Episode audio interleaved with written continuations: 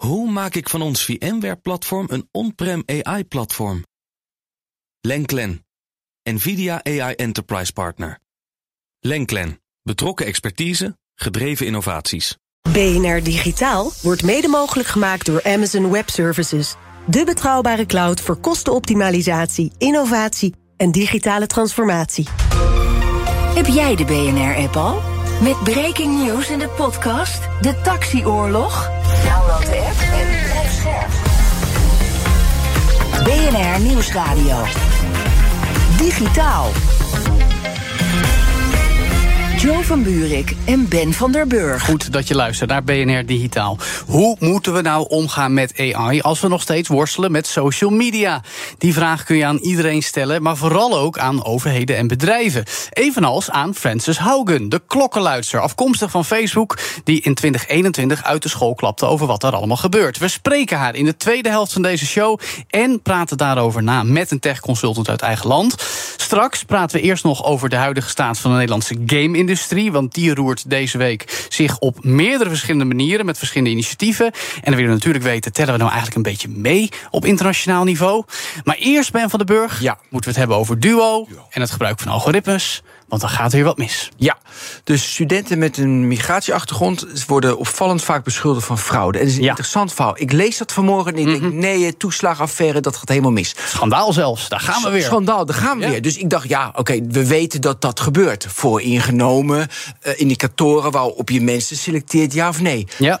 Toen dook ik iets dieper in. En mhm. eigenlijk, dus ze hebben in 2012 hebben ze een algoritme verzonnen. En die kijkt naar. Zonder wetenschappelijke basis is Zonder wetenschappelijke. Maar die keek naar leeftijd, opleidingsniveau, woonadres van de ouders, woonadres waar je gaat wonen, uitwonend op zich niks mis mee. Hè? Want nee, maar allemaal parameters die ze bij Duo zelf hebben bedacht dus. Zelf bedacht, maar je kan... En ik zou dat moet openbaar zijn eigenlijk, want mhm. zo spannend is dat niet. Maar daar komen dus dan zeg maar tienduizenden namen uit... en dan gaan vijf mensen een mens, geen algoritme meer, geen computers, geen technologie. Een mens gaat dan beoordelen: hey, ik ga bij die persoon wel controleren en ik ga bij die persoon niet controleren. Ja. En dan blijken ze dus bij mensen te gaan controleren met een migratieachtergrond. Waarom? Ze denken van: hé, hey, jij woont 200 meter verder. Dat is gek, maar mensen met een migratieachtergrond die wonen heel vaak bij ooms, tantes, zussen en broers. Maar dit is dus wel weer een hele curieuze double whammy van de keuzes van tech en de keuzes van mensen. En bij elkaar opeengestapeld wordt het dan extra wordt ingewikkeld en lastig. Extra ingewikkeld, maar vaak geven we dan gelijk... ja, die algoritmes die zijn vooringenomen, pas op. Dat klopt, het moet, het moet openbaar en dan moet... vooral van de overheid, het moet zeker openbaar. En Duo zei eerst van, we gaan het niet controleren... nu gaan, we, gaan ze het wel controleren. Mhm. Maar er zitten dus ook gewoon menselijke vooringenomenheid achter. Dus dat moet je ook controleren. Dus, en wat doen we hier nou een keer aan? Nou, veel openbaarde. Gewoon zeg gewoon. Het algoritmeregister wat er is en wat dus blijkbaar nog niet, genoeg belicht wordt. Precies. Waarom niet gewoon, dat willen ze nu verplicht stellen voor overheidsalgoritme? Doe dat zo snel mogelijk, zodat we er gewoon, wij als, als burger, daar inzicht in hebben. Maar zijn we dan ook echt van de ellende af, denk je? Nee, ellende blijft altijd in de wereld, maar we verschuiven dan ellende. Dus dat is zo prettig. We hebben in ieder geval meer transparantie over de ellende. En, hopelijk ook minder ellende. Ja, ja bedoel, je, je schuift op en het wordt steeds beter. Maar dit is echt weer zo'n typisch voorbeeld van niet goed over nagedacht. En dan, ja, en dan gaat het dus fout. Want heel veel rechtszaken, die ze ook vaak winnen. Maar het is natuurlijk moeilijk om een rechtszaak te beginnen als, als student. Je hebt de schijn al tegen en dan moet je nog een keer voor het. Ja, het is een. Uh, dus ja, dus deze zaak. BNR Nieuwsradio. Digitaal. Joe van Buurik en Ben van der Burg. Dan gaan we het hebben over de Nederlandse game-industrie... want die staat deze week in de belangstelling met Indigo... een evenement voor Nederlandse makers van games en andere bedrijven... om zich te presenteren, mensen te ontmoeten... zoals potentiële partners en investeerders. En tegelijkertijd komt marktonderzoeker Newzoo... ook afkomstig uit Nederland trouwens... maar wel internationaal actief met een nieuw rapport... over hoe mensen eigenlijk kijken naar en bezig zijn met games. Allemaal voer voor een discussie dus. En die gaan we voeren met Dirk de Geus... voorzitter van de Dutch Game Association... en co-CEO van een gameontwikkelaar Paladin Studios. Welkom Dirk. Dankjewel, hallo. Goed dat je bent. Eventjes hè, voor de gemiddelde luisteraar. Die denkt misschien games, komt toch vanuit Azië en de VS. Wat zijn nou de iconen uit de Nederlandse game-industrie. En je mag niet PlayStation's vlaggenschip Guerrilla Games in Amsterdam. Noem ze. Ja, zeg, daar heb je me gelijk. Nee, ja, goed. Nee, natuurlijk, er zijn een hoop iconen. Uh, ik denk aan Vertigo Games. Mhm. Een van de eerste VR-ontwikkelaars die echt een groot succes hebben. Mhm. Um, die zijn ondertussen uh, ook weer gekocht. En hebben dan ook weer uh, in Nederland ook weer studio's gekocht. Zijn flink aan het uitbreiden, hard aan het groeien. Ja. Uh, dat is zeker eentje die, die naar boven komt. Uh, ja, in de Sony-sfeer, dan heb je ook nog Nixes uh, in Utrecht. En die zijn eigenlijk de, de enige interne. Um, studio van Sony die PC-games. oh, dat poorten van spelcomputer naar de PC. wat nu heel erg bij Sony in zwang is. Precies. Dus die gaan gewoon uh, eigenlijk ja, wereldwijde games uh, ook op PC beschikbaar maken voor, voor PlayStation. Dat doen ze trouwens al heel lang. Uh, maar nu dus onder die vlag. Ja. en zo zijn er nog echt ja, meerdere dozijnen die. dozijnen zelfs? Ja, die echt nu lekker bezig zijn. Ik wou zeggen, over Azerion hebben we bijvoorbeeld nog niet eens gehad. Hebben we nee. BNR best, best ook vaak over. Maar goed, al dat soort partijen, natuurlijk nog veel meer komen deze week samen in Utrecht op het event. Indigo. Belangrijk voor de Nederlandse gamesector. Maar even in het kort, wat, wat gebeurt daar? Waarom is dat zo belangrijk? Want het, jij bent er nu net weer vandaan gekomen. Ja, ja ik, uh, ik ben speciaal uh, uit Indigo hierheen gekomen. En uh, het is heel bijzonder. Want wat, ik, wat ik heel mooi vond was dat vorig jaar was Indigo ook in Utrecht gewoon ja, lekker georganiseerd. was toen weer de eerste keer sinds corona. Ja. Nu was het weer echt een stap omhoog. ik sprak ook meerdere mensen. vijf keer beter dan vorige keer. mooi, mooie venue in een prachtig hotel. Ja, wat een beter, uh, wat mooier. Het, het, is gewoon alles gewoon helemaal uh, uh, netjes georganiseerd. Oh, omdat en, het netjes georganiseerd Ja, en, en ook meer mensen, meer mensen uit het buitenland die hierheen komen. Dus je krijgt gewoon een hele duidelijke sfeer van... hey, wait a minute, we're doing it. Dit begint er echt gewoon op te lijken. Is dit nou ook echt een gelegenheid waarbij deals gemaakt worden? Misschien nog niet beklonken, maar wel dat daar de zaadjes geplant worden? Ja, zeker. Ja, ja? absoluut. Ja, dat Wat is de voor bedoeling. type deals? Um, nou, meestal zie je een developer die dan een game bouwt. En uh, die game die, uh, krijgen ze dan tot een prototype. Vervolgens hebben ze funding nodig voor de volledige productie. Ja, het gaat om tonnen vaak, hè? Tonnen of miljoenen zelfs. Ja. En um, die uh, funding die komt dan vaak van een publisher. Uh, dus dat is even, even de. Ja. Ja, het traditionele model. Zeg maar. Het traditionele model. Er zijn natuurlijk ook andere modellen, zoals gewoon start-ups, investeerders die, in de, uh, die equity investing doen. maar de, de, publishers die hebben vaak ja, de, de, smart money als het ware. Dus die funden dan een specifieke game. En die gaan het dan ook op de markt brengen. Dus dat is wat je veel ziet. En nemen ze dan ook een share? Dus blijft die game developer dan blijft die dan af, uh, ze onafhankelijk en nemen ze dan een share of kopen ze iets? Het, dat, dus, het is alle soorten en maten. Dus het is echt, uh, het kan alle kanten op. Meestal zie je dat er een royalty wordt afgesproken. Dus dat de ontwikkelaar onafhankelijk blijft. Dus dat er geen aandelen worden verkocht. Maar dat het gewoon een, uh, of uitgegeven, maar dat het gewoon echt een, een investering is in de game. En dan uh, delen ze de winst. Ja, wij hebben het gelijk over de commercie, vind ik leuk. Want elk najaar komt in Nederland de Games Monitor met cijfers over hoe ja. we het doen, zeg maar. Eind vorig jaar kwam dan die over 2021. En dan zagen we ongeveer 430 miljoen euro omzet. Uh, 4560 banen, een stijging van 5% Wordt die lijn nu een beetje doorgezet? Want het is nog even wachten tot de cijfers van 2022 dan weer doorkomen. Ja, dat is inderdaad heel spannend. Ik weet het niet. Mm. Uh, je ziet dat wereldwijd heeft de game-industrie juist een beetje moeten inleveren. Ik wou nu, zeggen, het corona-effect, ja, hè? Het corona, omgekeerde ja. corona-effect. Het omgekeerde corona-effect. Iedereen gaat weer lekker naar buiten. Ook ja. hartstikke goed. Ik ben er alleen maar blij mee. Wat is jouw impressie van Nederland? Hebben we daar ook last van? Mijn beeld is dat het eigenlijk niet zo heel veel speelt. Dus ik heb het idee dat we nog steeds aan het groeien zijn. Dus in Nederland doen we beter dan internationaal? Ja, en dat is ook sowieso de afgelopen jaren het geval geweest. Mm -hmm. uh, dus we lopen inderdaad harder uh, dan, dan de wereldwijde industrie. En wat, ja. is, en wat is de oorzaak daarvan? Ik denk dat de oorzaak is dat wij een beetje later op gang zijn gekomen, maar daardoor ook diepere wortels hebben. Dat klinkt een beetje filosofisch, maar heel veel van de bedrijven die klein zijn begonnen, die hebben jarenlang hebben ze echt aan hun, hun processen gewerkt, hun ondernemerschap gewerkt. En nu zijn die successen dus ook aan het, ja, uh, tot, tot wasdom aan het komen. Dus wat je ziet is dat er een volwassenheid komt, een nieuwe groeifase komt. En dat die bedrijven echt uh, ja, gewoon uh, sterk zijn. Ja. Zou de groei nog wel harder kunnen? Of zeg je nou, we moeten eigenlijk wel tevreden zijn met zo'n 5% per jaar? Um, Nou ja, dus de groei van de afgelopen jaren dus, uh, van de Games Monitor... dat was meer richting 18% per jaar, okay. jaar op jaar. Ja, ja, ja. Dus Als gemiddelde is... omzetstijging bij de bedrijven bij elkaar, zeg maar. Ja, ja, jaar op jaar. Dus dat is echt een fantastisch uh, percentage. Daar ja? hoef ik niks... Dat, ja, natuurlijk kan altijd meer. Maar, maar hou je, houden we dat ook vast dan? Of is daar weer iets voor nodig? Want groei op groei is natuurlijk lastig. Dat is de vraag. En we komen nu natuurlijk in een nieuwe groeifase... waardoor die start-up periode eigenlijk een beetje achter ons laten... Uh, dat betekent dat ook dat er een ander soort ecosysteem nodig is. Er zijn een ander soort investeringen nodig. En dat is wel de volgende uitdaging waar we nu voor staan. Ja, en wat voor investeringen en wat voor ecosysteem? Uh, dan denk je aan bijvoorbeeld een goed event zoals Indigo, wat echt staat als een huis, waar internationaal partijen uh, op afkomen. Waar je mensen op een professionele manier kan ontvangen. Zeg Precies. Je wil gewoon dat het echt uh, ja, dat het goed smoelt en dat het gewoon helemaal goed geregeld is. Ja. Dus dat, dat, dat soort dingen. En maar een eventje organiseren en dan groeien sneller, dat vind ik toch wel sterk uitgedrukt. Dat, dat, is, dat lijkt zo, maar dat is niet, het, het is niet echt zo een, een, een, een klein ding. Want okay. in de game-industrie is het toch echt business to business je moet elkaar vertrouwen, je moet elkaar zien. En ja, we zien elkaar allemaal wel in San Francisco en in, in, in Keulen zitten grote. En buiten een event organiseren, wat nog meer om dat ecosysteem te stimuleren? Eigenlijk dus een. Um, eerlijk gezegd, ik denk dat er een programma moet komen voor soft landings van, uh, van bedrijven die in Nederland willen vestigen. Dus dat zie je dat er, dat, dat nog weinig uh, van de grond komt. Er zijn wel wat regionale initiatieven, maar landelijk is er nog weinig uh, aan, aan, ja, aan uh, steun, zeg maar. Maar dan heb je het eigenlijk over het creëren van een vestigingsklimaat van partijen juist. uit het buitenland, om juist in Nederland ja. games dingen te gaan ja, doen. En dat, is een soft landing, dat noem jij een soft landing. Soft landing, dus dat als bijvoorbeeld een, een groot bedrijf uit het buitenland hier een vesting, uh, vestiging wil uh, opzetten, dat daar dan ondersteuning is, dus dat de overheid daarin meespeelt. door, door middel van bijvoorbeeld een investering of weet ik het, wat je, er zijn allerlei ondersteuning in het algemeen. Ja. Dus dat is eentje. Dan een tweede, um, wat we zien is dat het buitenland, dus onze buren, uh, België, Duitsland, Verenigd Koninkrijk, maar ook uh, Finland en dergelijke, zij uh, zien de waarde van games heel duidelijk. En zij hebben ook gezegd van ja, we willen deze industrie gewoon gaan stimuleren.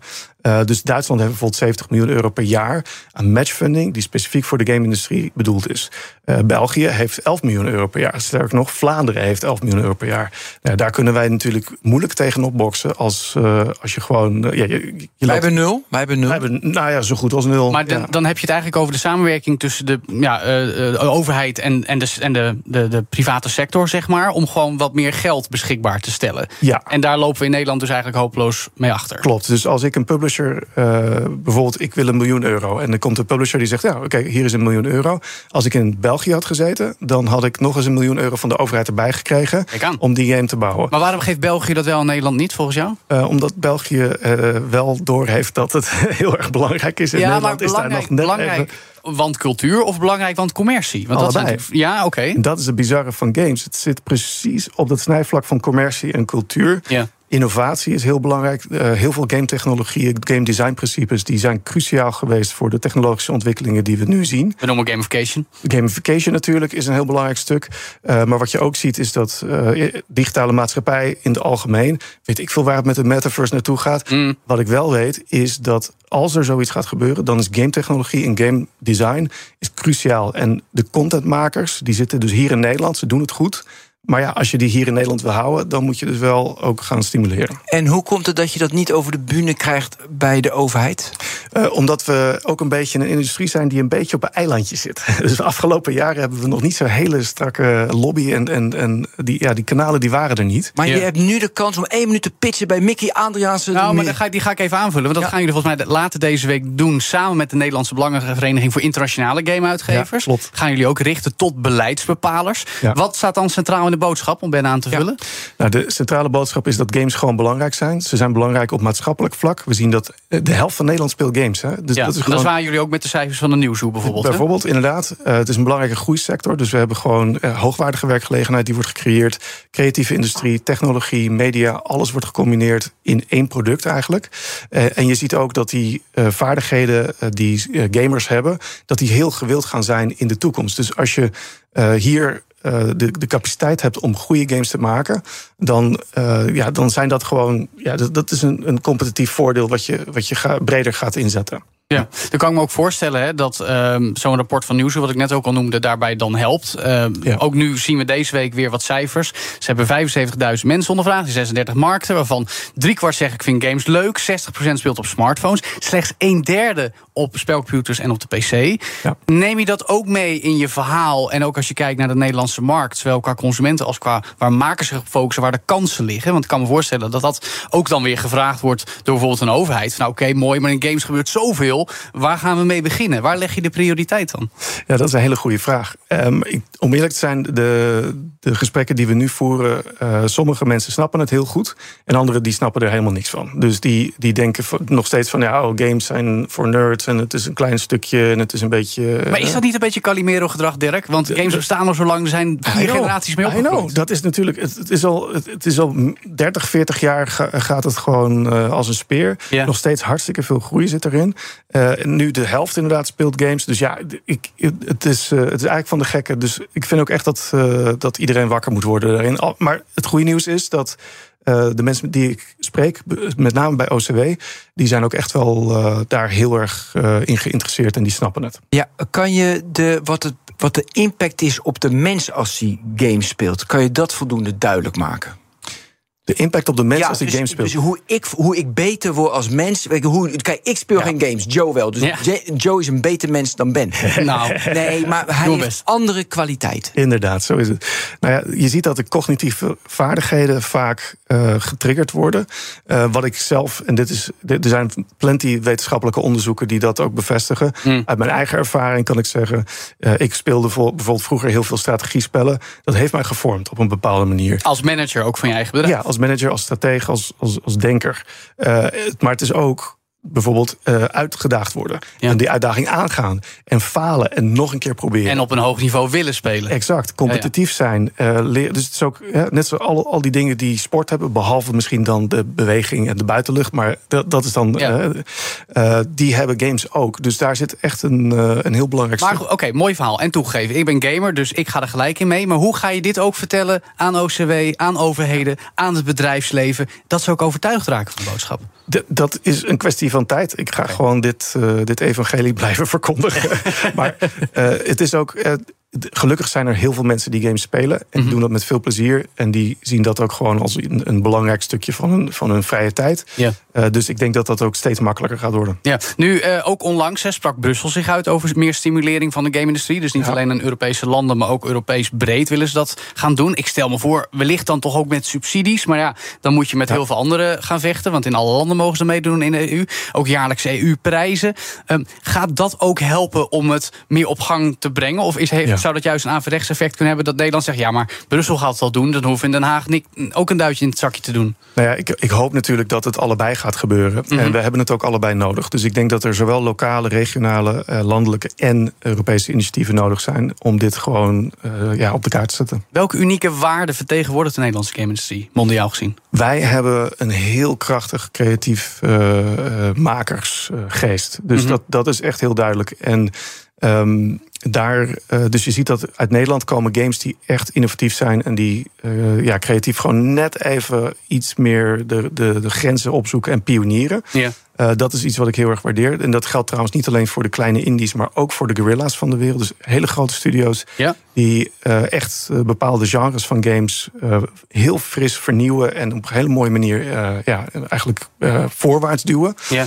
dus dat is denk ik hetgene wat wij representeren. Is het niet gewoon een kwestie van al die beleidsbepalers op een, ja, nou niet op een zolderkamer natuurlijk, maar in een ruimte controllers geven en die games zelf laten spelen? Of hebben ze ook gewoon geen zin in? Ja, nou ja, dat is denk ik wel een van de dingen die die, eh, die moet gebeuren. En dat ga ik van harte doen. Dus als er beleidsmakers zijn die dat graag willen doen, laat het weten. Nou, we gaan het hopelijk horen. Dank in elk geval Dirk de Geus, voorzitter van de Dutch Game Association... en co-CEO van gameontwikkelaar Paladin Studios.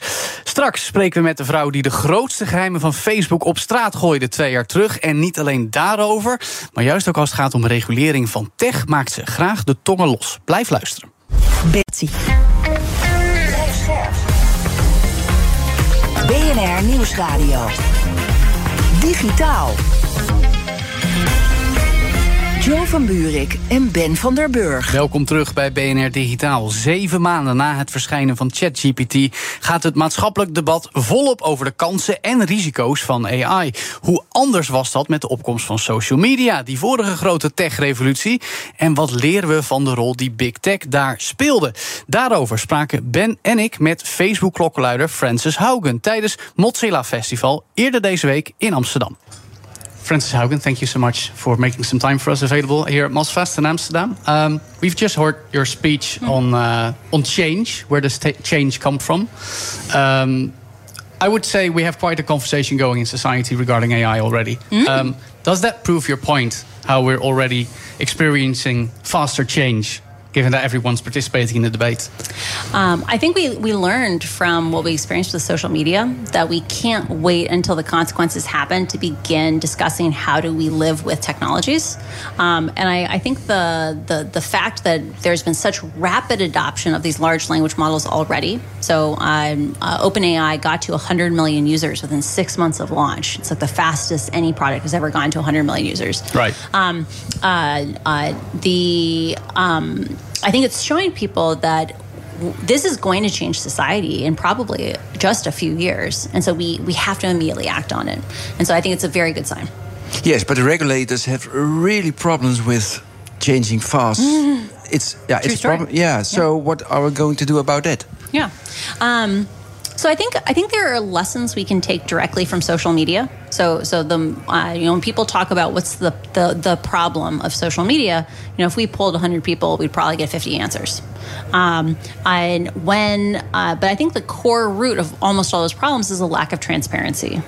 And so I think at a minimum we can start with table stakes of coming in and saying every technology has an ideology you know there are people making uh, uh, decisions around what's known as alignment. So that's is this safe enough? Like is it aligned in human interests right now we don't get to interrogate those decisions we don't get to see how these systems were, were wiggled how they were moved at a minimum we can start with that level of saying you have to show us how you kept them safe because then we can press for more safety So that's interesting because Yeah. literally the other day we mm-hmm. saw your former employer Mark Zuckerberg meeting Margaret Verstager to mm. talk Oh, about really? AI policy. Would you say having that conversation is a good or bad thing?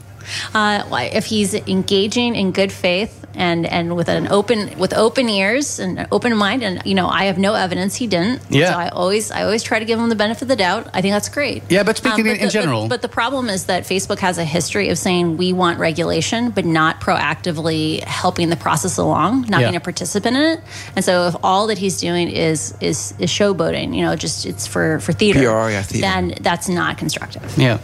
At the same time, there may be different ways to, to tackle Mm. this issue. Um, maybe in terms of advertising, Ben? Yeah, for Oh, example, sure. because now the focus is really on regular. Uh, so we are say, well, Mm. Facebook, you have to change. We have to say, uh, open AI, you have to change. You have to uh, so regulate really well.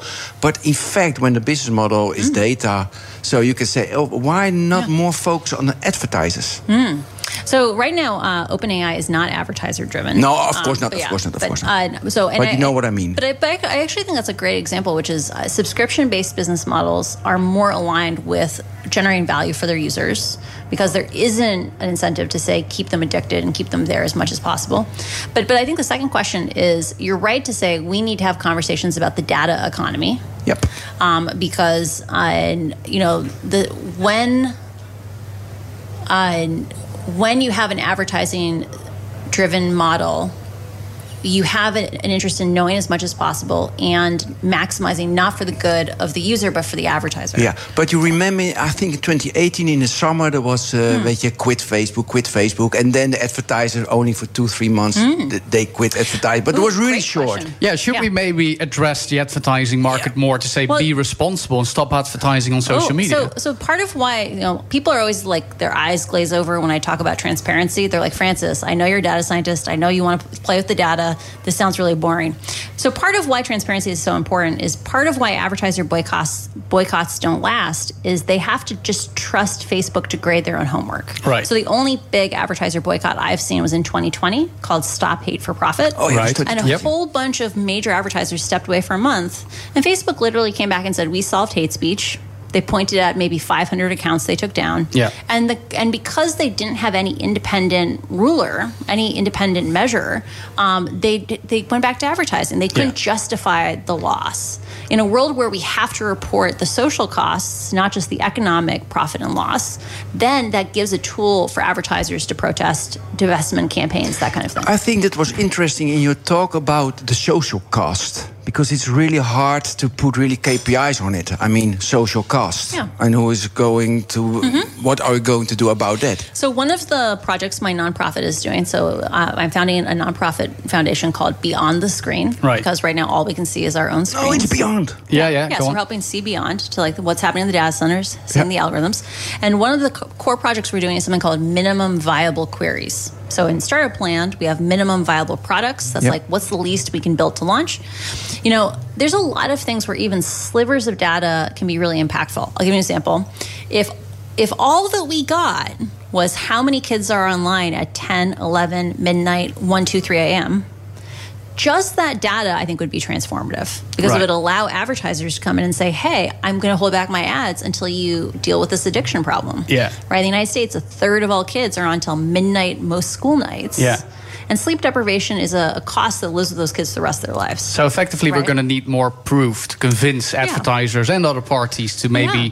Reconsider their involvement with social or, media. Or, or even just to unleash innovation, right? Right. Right now, if I'm a competitor and I build a more pro-social social network, the only thing uh, consumers have to go off of is my marketing. Yeah. Right. Yeah. In a world where we had to report even slivers of data, you begin to be able to say, no, there's meaningful differences between this product and this Yeah, product. yeah. At the same time, we still do rely on, on governments. Uh, Yeah. European ones are obviously trying to lead the way in terms of tech Mm-hmm. re- regulation. Also, our Dutch government is trying to take a stance here how to handle AI as Mm. Part of the dis- digital policy. What would you say to our policymakers is the most urgent thing to implement? I would say the most important thing like table stakes is is is access for researchers Right. right so right now um, uh, we are going to see a repeat of what we saw with social media where the the choices and the costs are being or the choices and decisions are being made on closed systems Right. and we don't actually then get to interrogate them and and part of where we really lost with social media was our ecosystem of accountability like our public muscle of understanding didn't get to grow up alongside social media Right. like with cars at every point along the way people were able to tinker with their own cars they were able to take apart cars crash cars Yeah. our understanding grew as the importance of cars in our society grew when it comes, uh, we need to make sure we don't have a 20 year gap between the rise of these ais and being able to interrogate the Yeah, ais but when it's not a law, they Yeah, don't they- allow that's it. That's why you have to have laws for it Yeah, and the law Yeah. in the AI Act in Europe Yeah. will be effective in Yeah. 2026. Yeah, it's the a first long part, time. yeah, a Yeah. long time. So Yeah. we go back to the first question: Yeah. how we can accelerate that? Yeah. How can we change faster? Totally. Um, I, I think in the case of uh, data access, like pushing for shorter time horizons is essential, right? So just forcing it upon commercial Like- parties to, to share the data. it's- So, so um, you know, it was a choice by the European Parliament to have that enforcement deadline. Mm-hmm. Uh, coming in and saying we need to have a first pass, so we can have we can have a final pass and a first pass, Yeah. but we can't wait till 2026 to get data.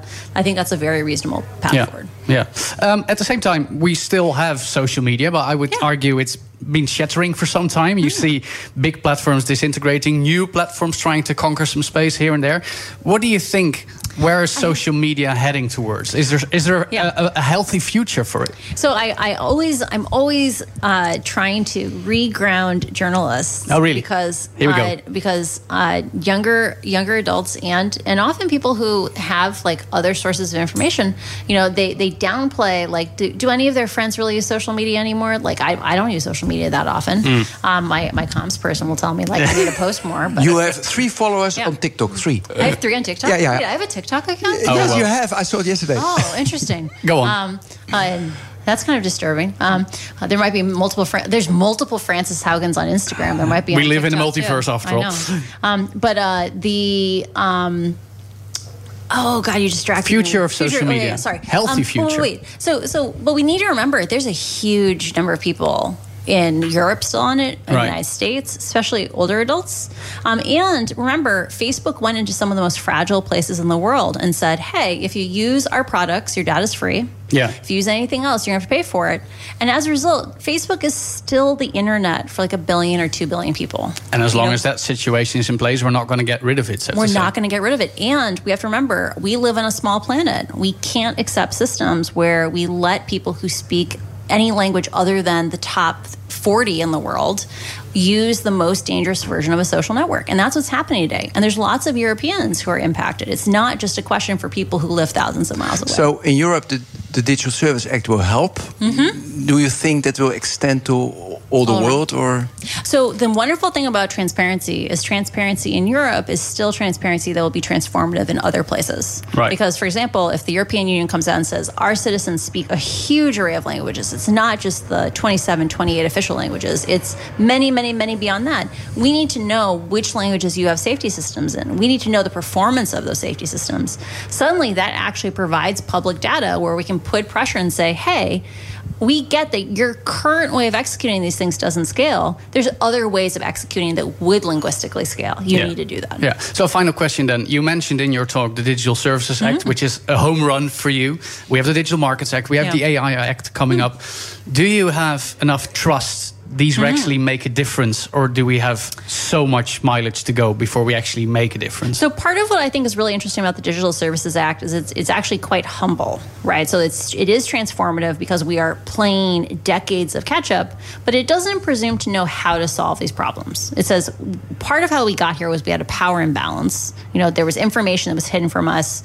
Uh, people didn't have to wrestle with the social costs. We're going to make you at least have to engage in that dialogue.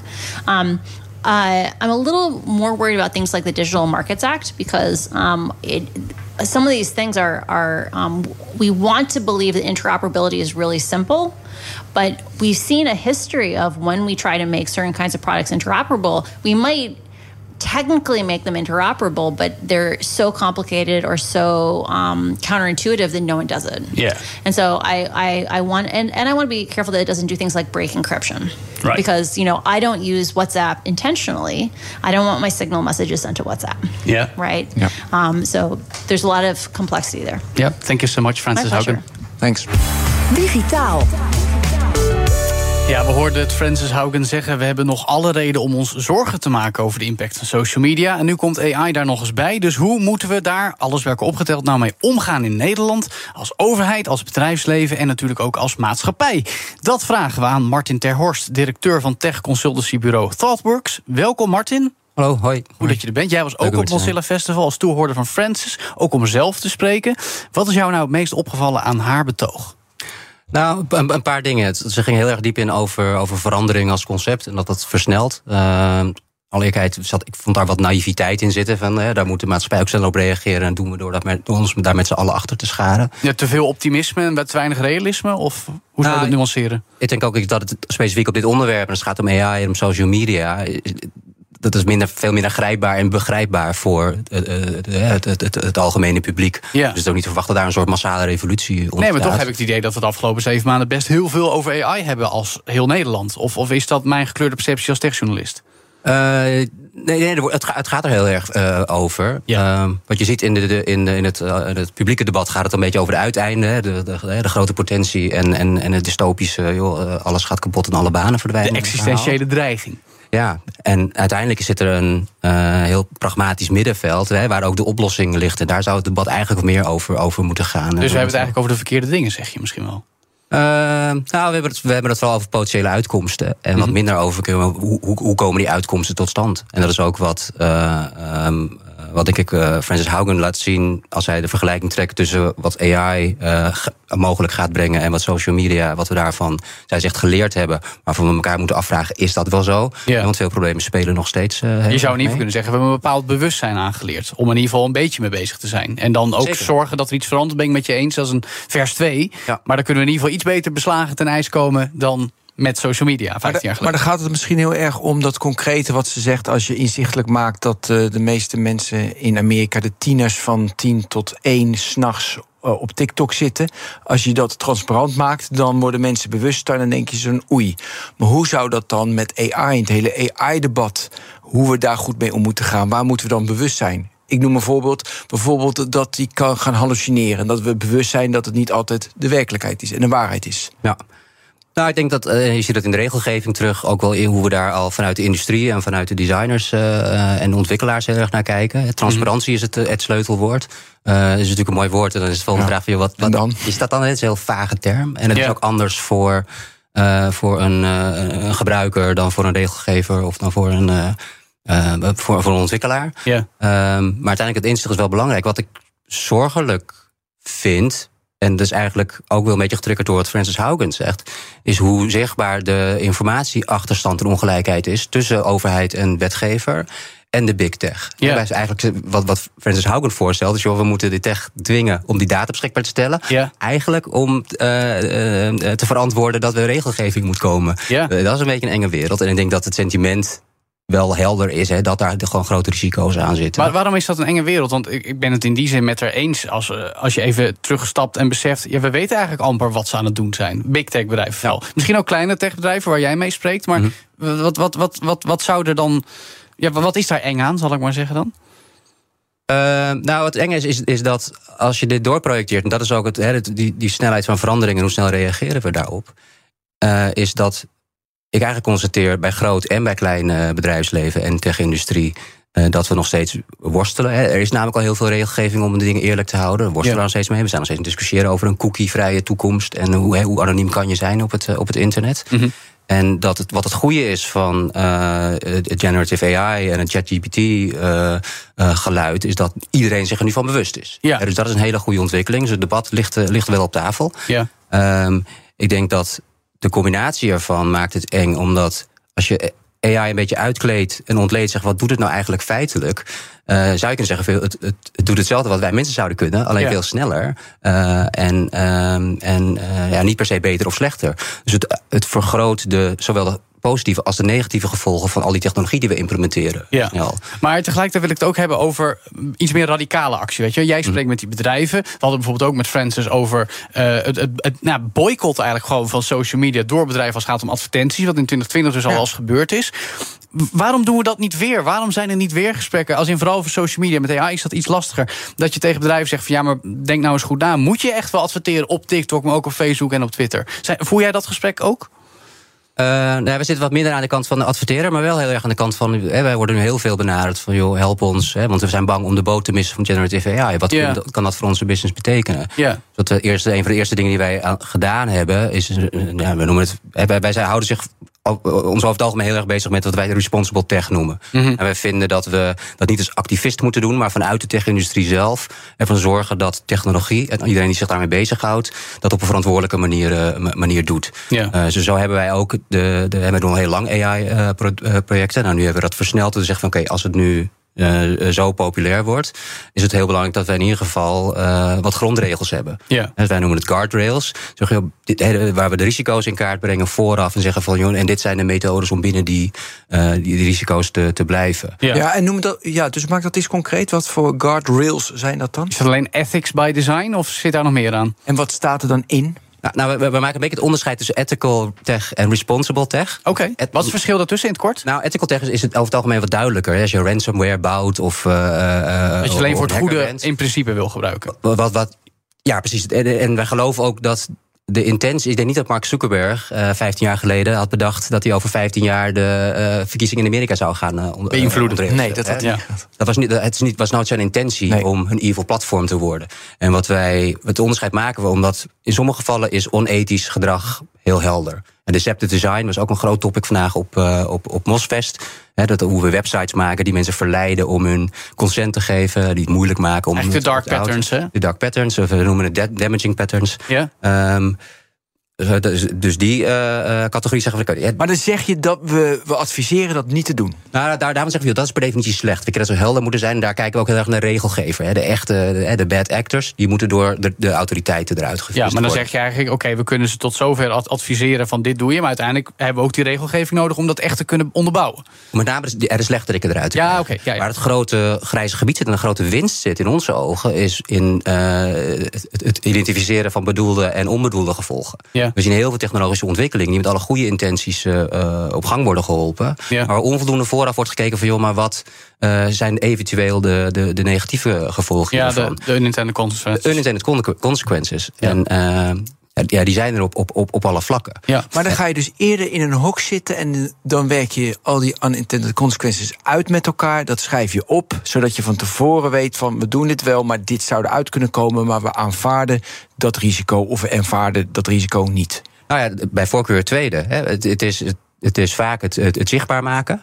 En wat wij vanuit Responsible Tech hebben we allerlei frameworks en methodes voor. Maar het begint eigenlijk heel klein. En uh, het is niet zo dat het alleen maar de, de, mannen op de bovenste verdieping uh, in de pakken en het boven het glazen plafond die beslissingen maken. Nee. Elk niveau van technologie, elke ontwikkelaar, elke ontwerper. Het gaat die- om de hele cultuur in een bedrijf en hoe ermee bezig Ja. is. En, en erover gedacht wordt. Ja. Ja. Dus waar wij vooral heel erg mee bezig zijn, is om die bewustwording in de volle breedte. En iedereen die met technologie bezig is, Ja. eh, daar te maken. Dus Ja. de beslissing die jij maakt over welke databron je gebruikt. Of eh, eh, hoe je die databron beoordeelt. Ja. Tot en met eh, hoe ziet je interface eruit. Ja. Waarom verstop je dat vinkje? Ik wil ook nog even naar Mark Surman, de directeur van de Mozilla Foundation. Vooral bekend van de Firefox browser. Die spraken Ben en ik ook even op Mozilla Festival. Met hem ging het natuurlijk ook over AI, de risico's van die technologie en hoe we daarmee bezig zijn. En daar had Surman het volgende over te zeggen. As you say, there's going to be risks, whether it's closed or open AI. And I think we've seen from cybersecurity, there's always been a debate around cybersecurity saying, well, we should close it because, you know, we don't want the hackers to break in.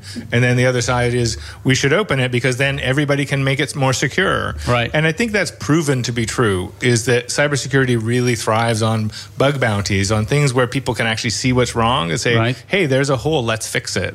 I think really recruiting everybody, governments, scientific researchers, small companies, to try to tackle the AI safety problem is the only way we can realistically do that. Yeah. You can't do it behind closed doors. Ja, dit ging heel erg om zijn motivatie dat we het open source moeten benaderen. Hè. Tot slot, Martin, is dat nou ook iets wat jij mee kan nemen in die gesprek met bedrijven? Staan ze daarvoor open of zeggen ze nee, we willen het veel meer op- op de commerciële route doen, zal ik maar zeggen? Of kan het juist wel in aan publiek? Nou, het is open source hè, in het kader van hè, welke code gebruik je. Het is Ja. ook open en closed. hè, eh, Ga je, gebruik je alleen je eigen eh, gegevens die Ja. je onder controle hebt, of gebruik je publieke gegevens, wat Je eigen ChatGPT natuurlijk, gedaan heeft. Ehm, wij zijn een groot voorstander van open source software eh, in het algemeen. Hè. Onze founder heeft al gezegd, veel software zou eigenlijk gratis moeten zijn. Want wat is het nou eigenlijk eh, echt? Eh, wij zijn niet gratis, hè, dat, dat zeiden. jullie verlenen een dienst. Wij verlenen een dienst. Nee. Maar uiteindelijk, eh, ja, wij, wij, wij geloven zeker in open source. We geloven ook in dat die transparantie helpt om het samen veiliger en beter te maken. Ja. Ehm, denk niet dat alle risico's wegneemt. Kijk, de risico's zijn uiteindelijk, en die worden wel nu uitvergroot met AI. Omdat het, eigenlijk alle problemen die we, die we al kennen. eh, en de misleiding op internet is al zo oud als internet zelf. Ja. ehm, dat wordt alleen maar erger. En AI vergroot zowel de impact als de snelheid eh, enorm uit. Ja, nou, zo kunnen we nog een tijd over doorpraten. Dat zullen we ook blijven doen de volgende keer in dit programma. Dank Martin Terhorst, directeur bij ThoughtWorks. En tot zover BNR Digitaal. Ook altijd te beluisteren als podcast. Ook in de app van BNR. Luister die vooral. Eh, bijvoorbeeld daar kun je de tech-update twee keer per dag eh, horen. De Cryptocast, de technoloog. Ben, deze week? 6G. 6G, ook heel belangrijk. Nexus en All in the Game, nieuwe aflevering daarvan op donderdag. En natuurlijk op woensdag een nieuwe BNR Digitaal. Dus zeg ik namens onze hele tech-redactie tot volgende week. Dag. BNR Digitaal wordt mede mogelijk gemaakt door Amazon Web Services. De betrouwbare cloud voor kostenoptimalisatie, innovatie en digitale transformatie. Hoe maak ik van ons VMware-platform een on-prem AI-platform? Lenklen, NVIDIA AI Enterprise Partner. Lenklen, betrokken expertise, gedreven innovaties.